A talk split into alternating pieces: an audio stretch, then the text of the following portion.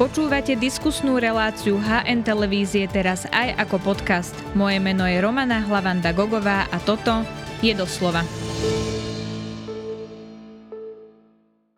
Teplejšie mesiace nás nútia myslieť na to, ako strávime leto, ako chcú Slováci cestovať na vlastnú pest alebo cez cestovku a na čo by mali myslieť, to sa budem pýtať Janky, travel hackerky Švajhoferovej. Vítaj v relácii doslova. Ahoj, ďakujem.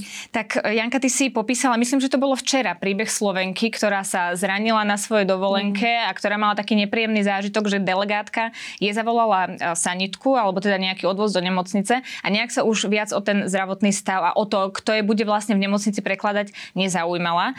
Uh, tak o čo vlastne išlo? Ako si sa dozvedla tento príbeh? Mm, žiaľ teda je to kamarátka mojej mamy, takže som o tom vedela hneď, ako sa to stalo a písala mi, či môžem tlmočiť. A na základe toho som zistila, že, že delegátka odmietla ísť na, na pomoc do nemocnice. Takže, takže to zostalo v takých um, ja neviem, mne je to strašne ľúto, pretože tá pani je už piatý deň v nemocnici, ona stále nemá operáciu.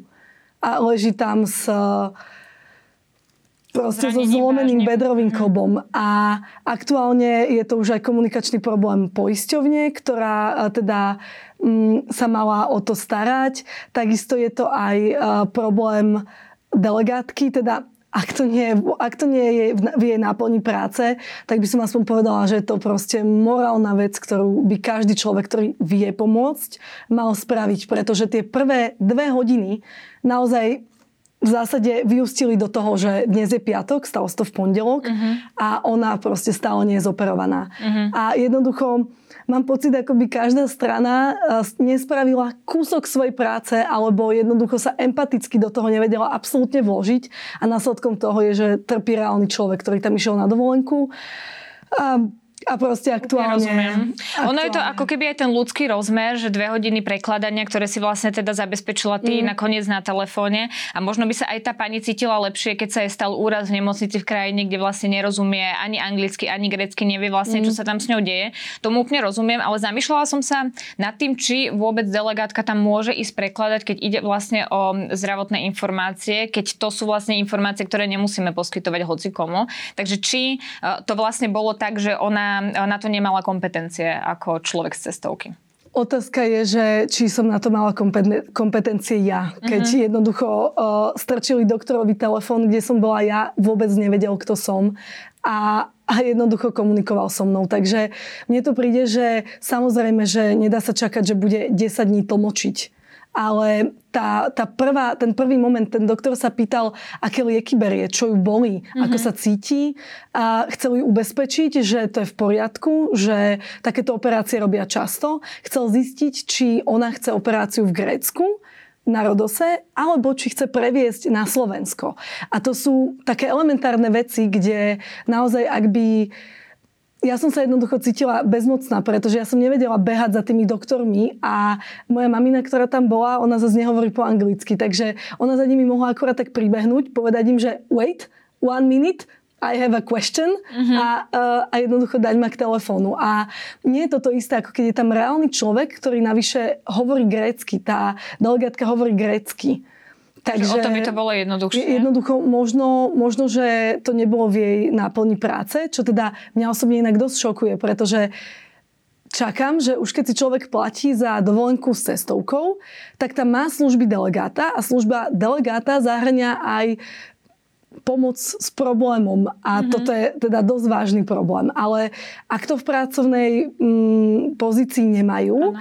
tak potom ešte tam stále veľmi, veľmi dôležitý ten ľudský aspekt. A teda nakoniec išla do tej nemocnice delegátka z inej cestovnej kancelárie a tá tam zrazu ísť mohla a prekladala a komunikovala s lekármi a napríklad sa jej podarilo vymôcť, že manžel tejto pacientky môže ísť do tej nemocnice kedykoľvek.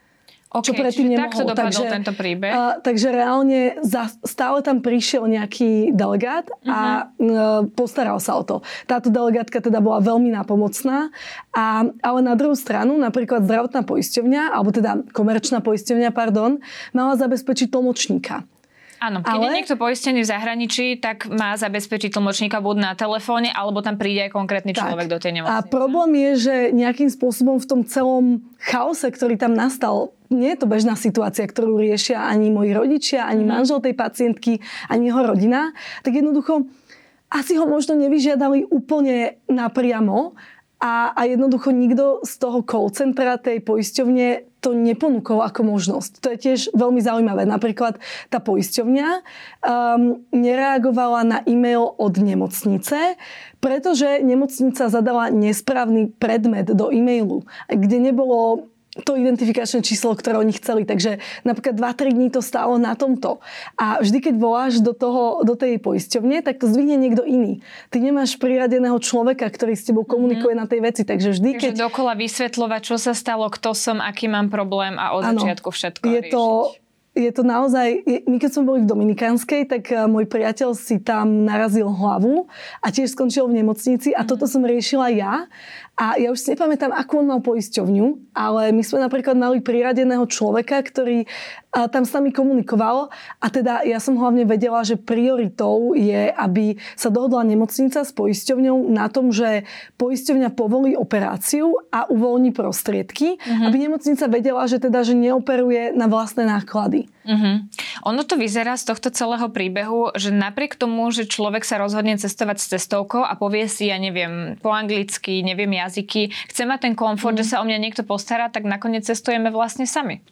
Ja som tento príbeh uverejnila na mojich sociálnych sieťach a ozvalo sa mi nespočetné množstvo ľudí a naozaj z tých... Um, tam je myslím, že cez 400 komentárov a veľa ľudí naozaj dávalo vlastné príbehy, keď boli chorí alebo keď mali nejaký problém a Musím povedať, že veľa z nich bolo takých, že delegát bol najpotrebnejšia a naj, najužitočnejšia, najpraktickejšia osoba, ktorá tam bola a že im veľmi pomohol.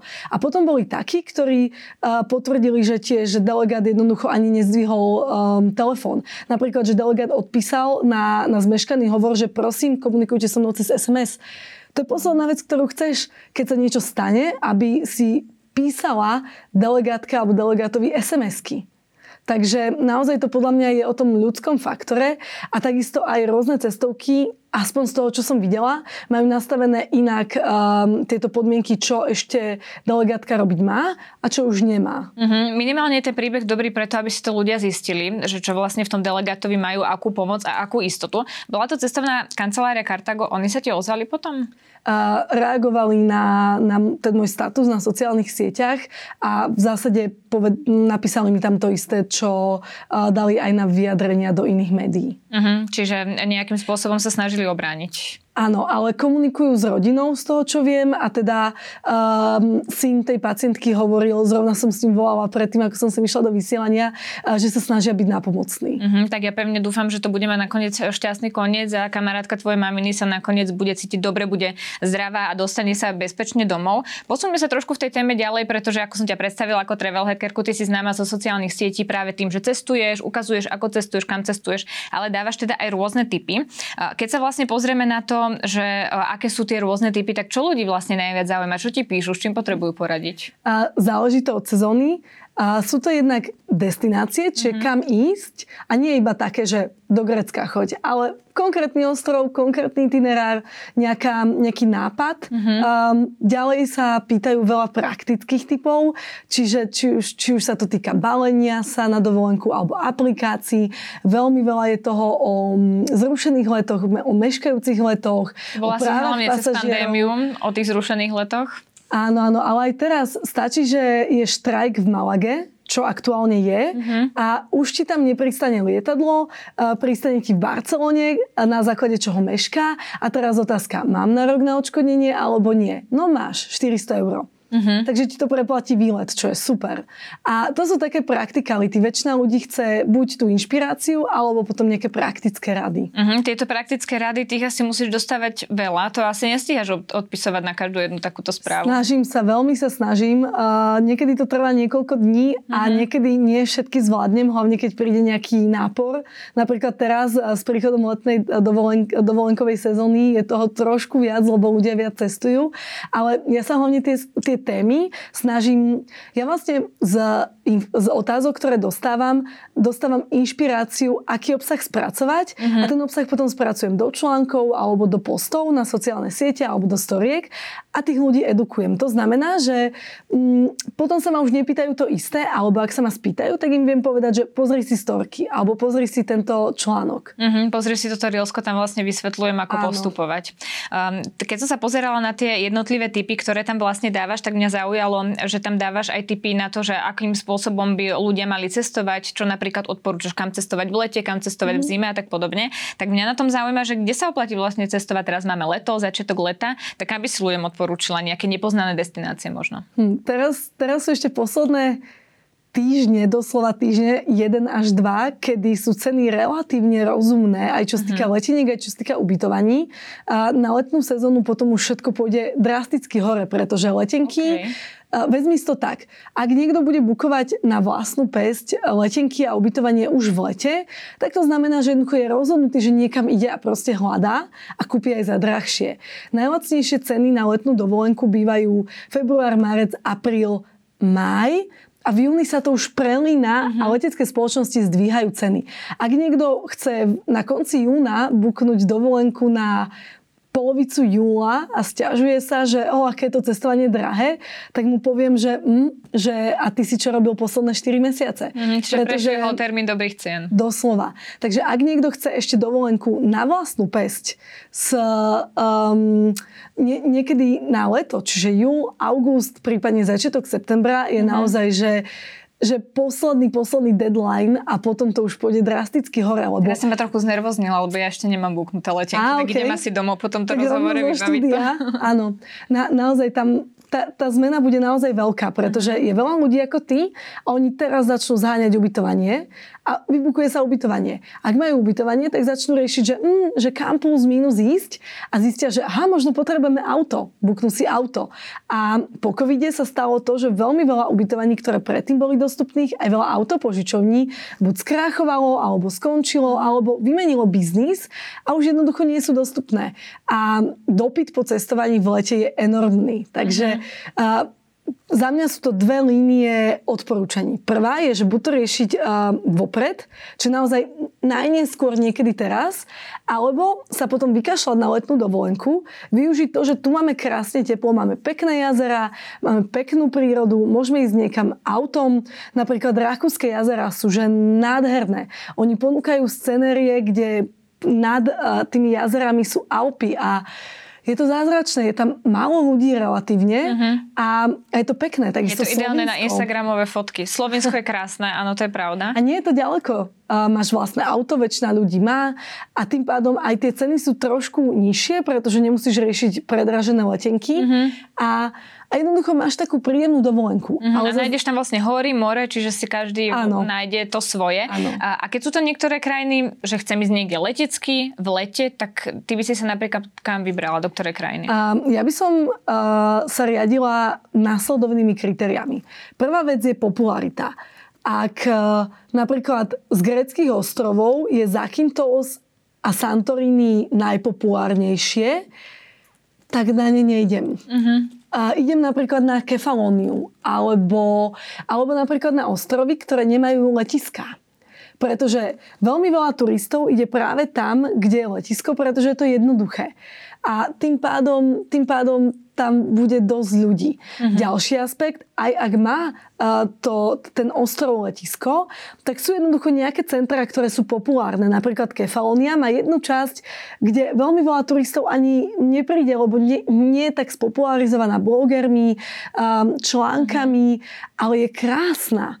A a jednoducho bude tam menej ľudí. Samozrejme záleží, či vôbec chceš mať na dovolenke menej ľudí. Ja áno, pretože naozaj, ak to má byť hlava na hlave, to radšej idem na draždiak. Mm-hmm, to mám a nemám v tomto nič, podobné pocity. Nemám nič proti draždiaku, ale že my Slováci máme tak nejak vžité, že tá letná dovolenka pri mori je taká automatika, že že niekedy ideme vyslovene uh, proti, proti múru mm-hmm. a kúpime si drahý zájazd, kde je veľa ľudí, kde naozaj je to, že hlava na hlave aj v mori, aj na pláži a možno keby, že ideme na konci septembra, tak, tak je to oveľa lacnejšie a oveľa zaujímavejšie. Mm-hmm. Napríklad um, Samozrejme, učitelia nemôžu.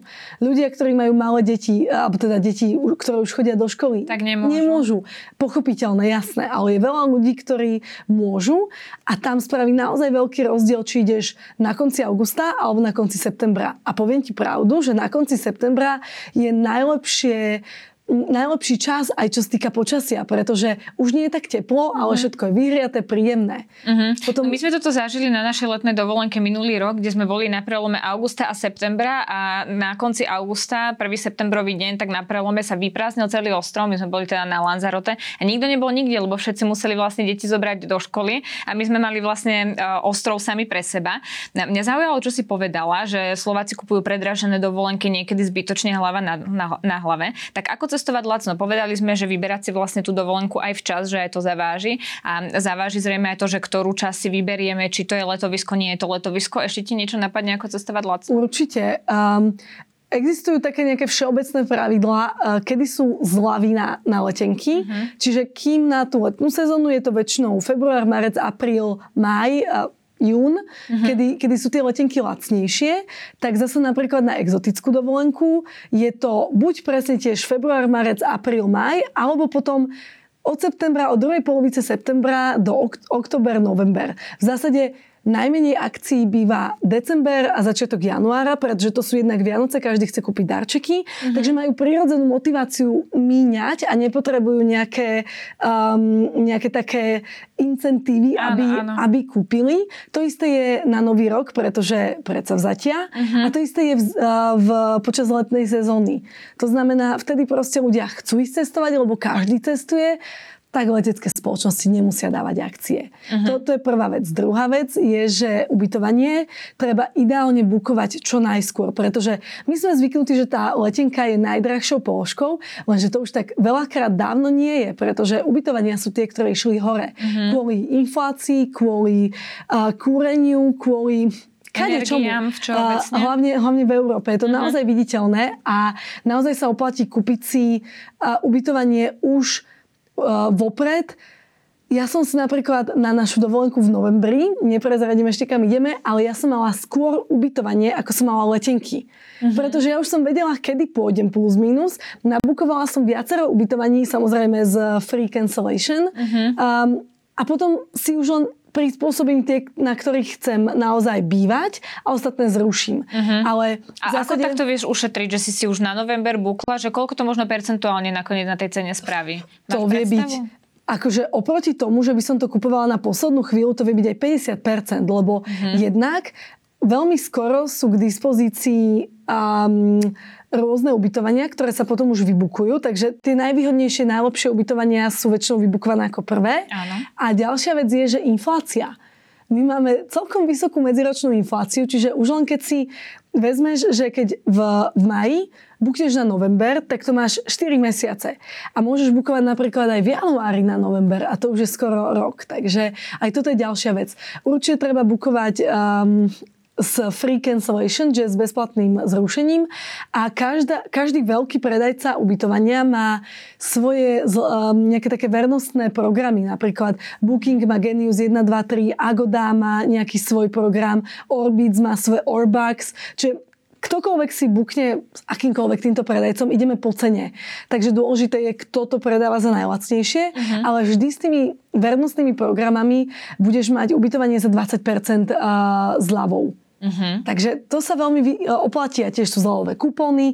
Takže vyslovene využívať tieto veci. Na čo by si kupovala to isté ubytovanie v tom istom hoteli, tú istú izbu e, za plnú cenu, keď môžeš mať 20-30% dole. Okay. Nedáva význam. Takže cestovanie vlastne nemusí byť také drahé, ako si ho my spravíme drahé. A keď ano. trošku porozmýšľame, tak vlastne vieme cestovať veľmi výhodne. Áno, ale ja mám ešte ďalšie typy. Ešte máme čas, dúfam.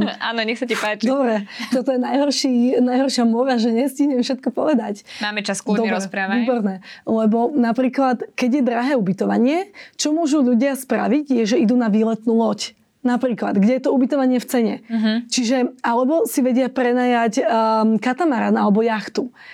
Lebo tam už máš ubytovanie v cene a takisto máš úplne unikátny koncept, že ty nie si na pláži, ale si na mori s, tou, s, tým katamaranom alebo s jachtou. To je, mm. to, to je jeden aspekt. Ďalší aspekt je, že ak nemáš veľa voľna alebo je ubytovanie drahé, tak môžeš využiť to, že si bukneš uh, letenky ráno a napríklad minimalizuješ počet nocí, ktoré si bukneš. Že už keď sú drahé tie ubytovania, tak aspoň zostaň, zostaň minimum nocí a využij prvý celý deň a posledný celý deň. My sme takto napríklad boli v Taliansku a leteli sme v útorok ráno uh-huh. a prilítali sme v útoro, vo štvrtok večer a mali sme celý útorok, stredu aj štvrtok, ale platili sme iba dve ubytovania. Čiže uh-huh Rozumiem spravilo To, spra- Ty si dávala aj jedno také video na svoj Instagram o tom, že keď niekto uh, nemá čas napríklad cestovať, ale chcel by ísť k moru, tak sa vlastne dá v jeden deň priletieť aj v jeden deň odletieť. Uh, to je tiež jeden typ. Tam ti vtedy ľudia písali, uh, že a čo tá uhlíková stopa. Páčilo sa mi vtedy, ako si zareagovala, lebo keby si tam bola aj viac dní, tak rovnako vlastne priletíš ano. a rovnako aj odletíš a je to vlastne tá istá uhlíková stopa. Ten, ten argument ľudí bol, že si mysleli, že ak idem na jeden deň na otočku, takže pôjdem viackrát, lenže že to, akože môže sa to stať samozrejme, môže. ale je to v zásade nezmysel, pretože ak niekto nikto nejde dobrovoľne na výlet na jeden deň. Každý by ideálne išiel na týždeň, ja by som išla na mesiac. Uh-huh. Lenže z nejakého dôvodu ten človek nemá čas, či už to a, práca, rodina alebo napríklad peniaze. Naozaj m, mm, kríza je tu, to cestovanie je drahšie a to ubytovanie naozaj išlo výrazne hore a niekto nemá 80 eur na to, aby zaplatil za noc ubytovanie. Tak, ak je jediná možnosť ísť ráno a večer naspäť, tak ideš tak, pretože to lepšie ako nič. Uh-huh. Keď si niekto sa rozhodne, že ide na výlet alebo na dovolenku úplne na vlastnú pesť, na čo by mal vlastne mysleť od toho začiatku nápadu, že idem tam, až po to, keď sa vlastne bezpečne vráti domov? Čo sú všetky tie aspekty, keď napríklad niekto si nikdy neplánoval sám dovolenku, vždy chodil len cez nejakú cestovnú kanceláriu, tak aké sú tvoje typy na to, aby si to vlastne zorganizoval tak, aby bol spokojný s tým, ako to uh-huh. zorganizoval? A základ je možno mať plus minus, kam chceš ísť. Uh-huh alebo možno niekto má aj presnú destináciu. Potom veľmi záleží, ako veľmi dopredu to riešiš. Ak to riešiš mesiace, mesiace dopredu, tak máš flexibilitu, môžeš si vystriehnúť napríklad lacné letenky. Naozaj tie akcie sa objavujú dennodenne a máš rôznych, um, rôzne stránky, ktoré dávajú takéto typy. Tour de Svet, lacné cestovanie, letenky za babku, kade, tade. Napríklad je portál flightor.com, uh-huh. ktorý zhromažďuje všetky tieto typy. Čiže nemusíš pozerať viacero, ale máš máš to, máš to všetko na jednej stránke a môžeš nastaviť upozornenia na tie lacné lety. Takže naozaj byť takto v strehu. Ďalšia vec je vedieť, s kým ísť, pretože veľakrát sa stane, že desiatí chcú ísť a zrazu, keď príde na lámanie chleba, na kupovanie leteniek, tak niekto má prácu, niekto nemá peniaze, niekto ešte nevie, uvidíte. Takže treba mať tú partiu, treba mať stanovené nejaké limity, že mm. za koľko ešte áno, za koľko už nie. Ďalšia taká úplne banálna vec, treba mať kartu, s ktorou vieš zaplatiť online a mm-hmm. nesmieš mať limit, pretože a napríklad, ak ide o letenky, ktoré sú v akcii, tá akcia netrvá dlho, takže je dobré, keď kúpiš všetky letenky naraz. A čo ak sa stane, že tie letenky sú nad 500 eur spolu a, a ty máš limit 500 eur a nepustí ťa tá platba. Uh-huh. A ty nevieš prečo a nadávaš na tvoju banku, že ježiš, že, že ja teraz nestihnem tu uh, tie letenky kúpiť kvôli mojej banke a pritom je to tvoja hlúposť, pretože máš, uh, máš nastavený nízky limit. Takže uh-huh. aj na toto treba myslieť. Potom ďalšia vec, už máš letenky, rovno zabukovať ubytovanie. Kľudne aj viac tých ubytovaní, ale nenechať sa na poslednú chvíľu, že OK, už mám letenky, tak už nemusím nič riešiť a všetko ostatné vyrieším na poslednú chvíľu. Nie, nie, nie. To, to už tak nefunguje. To možno mm-hmm. funguje, ak ideš úplne mimo sezóny, ale ak ideš od júna až do konca septembra, tak jednoducho treba to riešiť dopredu a ideálne aj bežne to treba riešiť dopredu. Mm-hmm. Nehovorím o Silvestri a o Novom roku, to je že absolútne pravidlo, že to treba riešiť dopredu. Áno, tam nájsť niečo možno už aj v týchto mesiacoch ano, bude komplikované. Určite, určite. Na nejaký Silvestr. Takže, takže naozaj riešiť to ubytovanie s predstihom, a riešiť ubytovanie, nezabudnú na cestovné poistenie, ak, ak proste človek ide mimo Európskej únie, tak to platí dvojnásobne, pretože tam už nemá ani len tú neodkladnú zdravotnú starostlivosť starostlivosť. Ano. To sú naozaj pálky, takže nemusíme zachádzať ďaleko po príklad, um, kedy sa to môže pokaziť.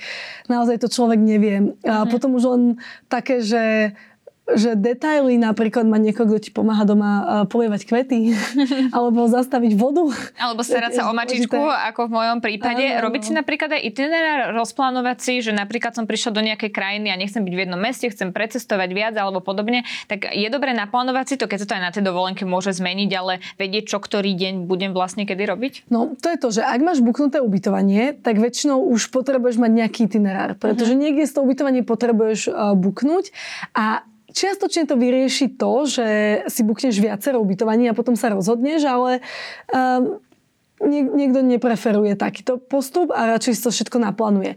Ja napríklad používam veľmi jednoduchú aplikáciu od Google. Uh, je to ani nie aplikácia, ale normálne taká podzáložka Google, mm-hmm. ktorá sa volá Google Explore a tam si viem nájsť rôzne atrakcie v danom meste alebo na danom ostrove alebo v danej krajine a ja si ich iba zahviezdičkujem a potom sa mi ukážu na mojej Google mapke. Mm-hmm. Takisto si pozerám kaviarne. To je taká moja vec, keď hlavne idem do miest, tak si vyznačím, že kde sú dobré kaviarne, plus minus, mm-hmm. aby som vedela, že kde v tom meste sa tak nejak nachádza niečo také mladistve, mladistve, nejaký život, lebo pre mňa je fakt dobrá káva na ráno a dobré ranieky.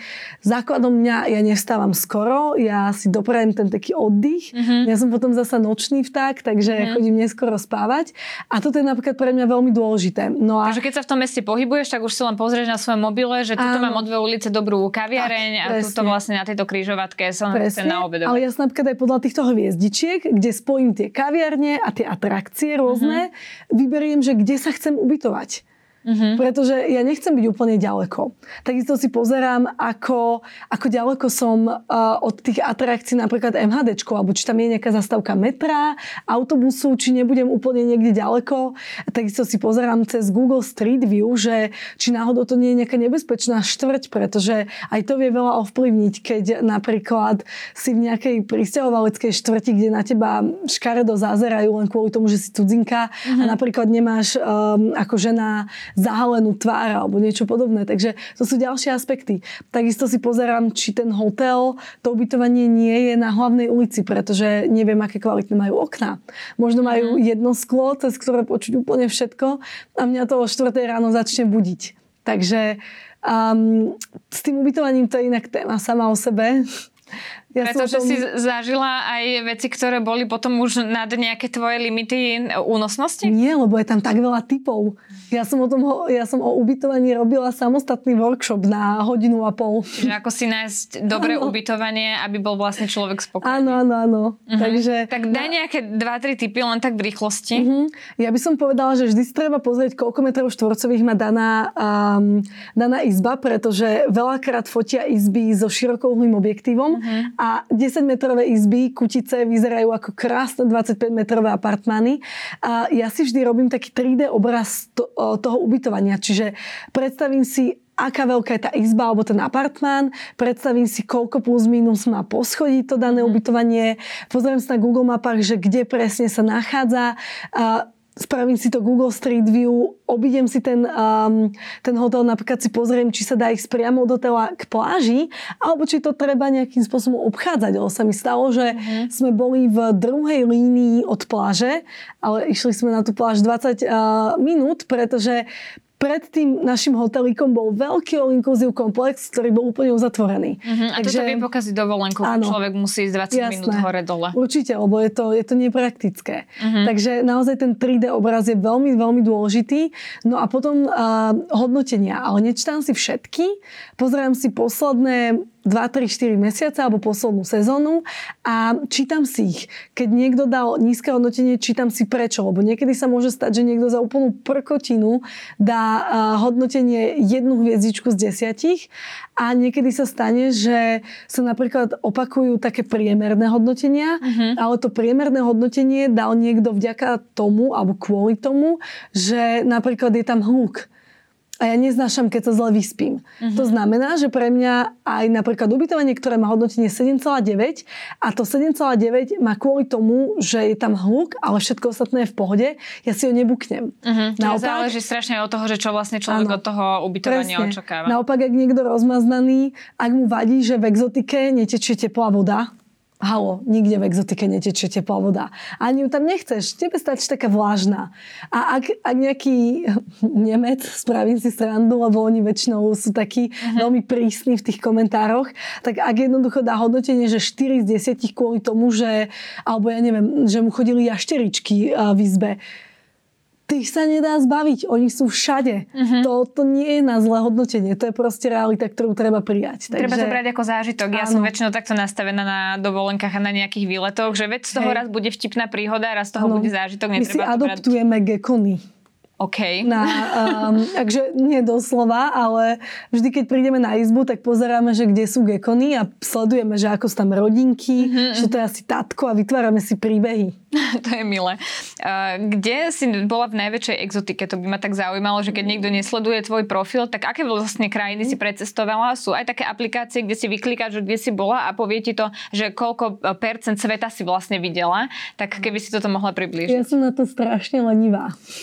Ja som si žiadne aplikácie nikdy takto nevyklikala mm-hmm. ani nestiahla, ale plus minus je to niekde medzi 80 a 90 krajinami, ale už to hovorím posledný rok, takže možno by som to mala zanalizovať. Čiže možno sa už blížime k tej 90 ale čo sa týka exotiky, Um, bola som kade kde a posledné roky sa mi veľmi zapáčila Južná Amerika, pretože mm. aj bol COVID, takže tá Ázia bola taká zložitejšie dostupná. Veľmi, veľmi sa mi páčilo v Buenos Aires, v Argentíne. A milujem Kolumbiu, Panama bola absolútne prekvapenie pre mňa, Mexiko mm. veľmi milo prekvapilo. Um, Brazília, tam som bola na karnevale, to bol teda zážitok, uh, musím povedať. Um, ale napríklad potom z tých azijských krajín, teraz sa tam chcem postupne vrátiť, lebo už mi chýba ten taký vibe. Ono je úplne iné cestovať v Južnej Amerike a úplne iné cestovať v Ázii. Uh-huh. A z Ázie som bola kade kde, vo Vietname, na Filipínach, a Sri Lanka, Seychelles, Maledivy, Fil, uh, Filipíny som už povedala. Áno. Ja, ja mám veľmi rada ostrovy, pretože je to taký koncept, že tam prídeš a mám taký pocit, ako by som vedela spoznať počas tej dovolenky taký uzavretý komplex uh-huh. uh, tej krajiny, lebo keď prídeš do Tajska, tak vidíš dve, tri miesta z obrovskej krajiny a... A iné je byť na juhu a iné je byť na sever. Áno, presne. A, a je to pre mňa jednoduchšie, keď píšem tie články a je mi to sympatickejšie, také ostrovy. Uh-huh. Mňa by zaujímalo to, či si sa niekde bála v niektorej krajine, či si mala pocit, lebo ono je veľa aj o tom, že ako uh-huh. človek cestuje. Keď príde do tej situácie, aj keď ho všetky itinerári upozorňovali na to, že nechoď večer do tejto ulice a on tam ide, tak je to logické, že uh-huh. sa tam môže bať. Ale či sa dostala niekedy do takéto situácie situácie, že sa cítila nepríjemne? Mm, vieš, kedy? Relatívne nedávno, keď sme z Buenos Aires, ktoré je také európske mesto, také kultúrne, um, naozaj, že veľmi bezpečné na juhoamerické pomery, be, bez rasistického potonu, že všetci sú tam bieli skoro, pretože uh-huh. sú to, um, sú to pristahovalci z Talianska, zo Španielska. Cítila som sa tam ako doma uh-huh. a zrazu som prišla do Rio de Janeiro, kde jednoducho majú veľký problém s kriminalitou, s bezdomovectvom. Naozaj špinaví ľudia tam chodili, otrhaní, krývajúci. Naozaj bolo vidno veľký rozdiel medzi aj bohatstvom. A to Rio de Janeiro má favely a tí naozaj najchudobnejší bývajú na uliciach v tom hlavnom meste. Čiže vo favelách mm-hmm. žijú síce chudobní ľudia, ale tí ľudia, ktorí si nevedia dovoliť ani život vo favele, tak bývajú v tom kvázi bohatom meste medzi tými turistami, medzi tými bohatými. A naozaj je to smutný pohľad a tam ako náhle sa zotmelo, tak uh, tých ľudí tam bolo tak veľa a tí turisti zrazu tak vymizli, uh-huh. že to bolo až nepríjemné, pretože um, Rio de Janeiro je teda známe tým, že je nebezpečné a nám sa tam síce nič nestalo, ale um, nemala som tam bezpečný pocit. Neviem si predstaviť, že by som tam zobrala deti, ktoré nemám teda. Uh-huh. Neviem si predstaviť, že by, že by som tam žila. A neviem si predstaviť, že by som tam proste fungovala, pretože stále by som sa nejak obracala, že, že či náhodou tam nie je niekto, kto mi chce ukradnúť kabelku. Uh-huh. Keď um, sa pozrieme na to, ako cestujú Slováci, lebo ty asi nie si taký prototyp cestovateľa Slováka, že ľudia sú rôzni, majú radi aj rezorty a podobne, tak uh, akí sú podľa teba Slováci cestovatelia? Už sa rozkúkali viac uh, mimo Európy, chcú cestovať viac zážitkovo a menej rezortne? Podľa mňa veľmi záleží. Tá staršia generácia je stále... Um, má vžité tie rezorty, ale podľa mňa oni by aj chceli vidieť a cestovať, ale nevedia ako na mm-hmm. to, že myslia, myslia si, že je to drahé alebo zložité, jednoducho majú tam veľa prekažok. A veľkú úlohu v tomto zohrávajú deti, čiže mm-hmm. nová generácia, ktorá aj napríklad vezme tých rodičov, alebo tí rodičia vidia, že tie deti cestujú a nejakým spôsobom sa to tak pozliepa a podľa mňa stále viac a viac uh, začnú Slováci cestovať buď na vlastnú pesť, alebo začnú chodiť so zážitkovými cestovkami, ktoré vlastne sú síce možno trošku drahšie, ako keď mm-hmm. ideš na vlastnú pesť, ale ani to nie je pravidlo, pretože niektorí ľudia, ak nepoznajú tie typy, tak práve vedia preplatiť, keď chodia na vlastnú pesť, versus keď je tá zážitková cestovka, ktorá má všetky tie typy, to know-how a jednoducho vie to predať za fixnú cenu, tak jednoducho ten človek možno nakoniec aj ušetrí, hlavne mm-hmm. ak sa nevyzná. Ale tie zážitkové cestovky naozaj uh, vedia ponúknuť za dobrý peniaz veľmi veľa zážitkov. A sú aj také, ktoré, ktoré sú vhodné pre staršiu klientelu, pre nejakých povedzme 40, 50, 60, 70 uh-huh. a, a sú aj také, ktoré sú vyslovene, že pre mladých, že 20, 30 a ježinak to je hrozné, ako to delím, nie, že 20, 30, lebo ja mám tak teda... možno pre ľudí, ktorí majú radi ten party ano. život a pre ľudí, ktorí chcú Hej, chodiť vieš, po pamiatkách kým, kým, som mala, kým by som mala 20, tak by som povedala, že aj pre tých starších, že 30, 40, 50 a teraz sa to už posunulo, keďže mám sama 30, už 32 dokonca, tak, eh, tak už, vlastne áno, akože už sa to Zmenila si kategórie. Úplne tomu rozumiem, mám to nejak podobne. Ja som sa ťa pýtala, aké sú typy v lete, kde cestovať, aké sú tvoje typy v zime, eh, našej zime, kde mm-hmm. cestovať? Wow, no ja by som, teraz mi napadlo, že na repozičné plavby by som ľudí poslala. To sú také plavby, ktoré idú z Európy, napríklad z Barcelony mm-hmm. alebo z Lisabonu a idú napríklad cez Tenerife, cez Azory, cez Madeiru a potom idú cez oceán, 4, 5, 6 dní sú na mori a potom prídu buď do Karibiku, kde sa zasa plavia po ostrovčekoch, alebo prídu napríklad do Buenos Aires alebo do Rio de Janeiro a jednoducho tam si vie človek ešte pobehať okolie a potom kúpi jednosmernú letenku domov. To je pre mňa veľmi, veľmi zaujímavé. A takisto to funguje aj na druhú stranu do Ázie.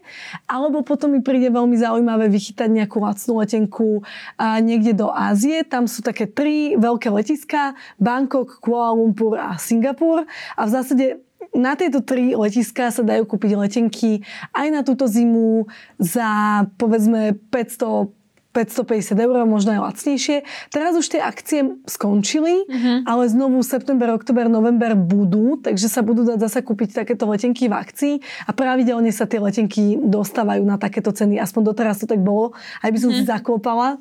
A nech to tak je naozaj.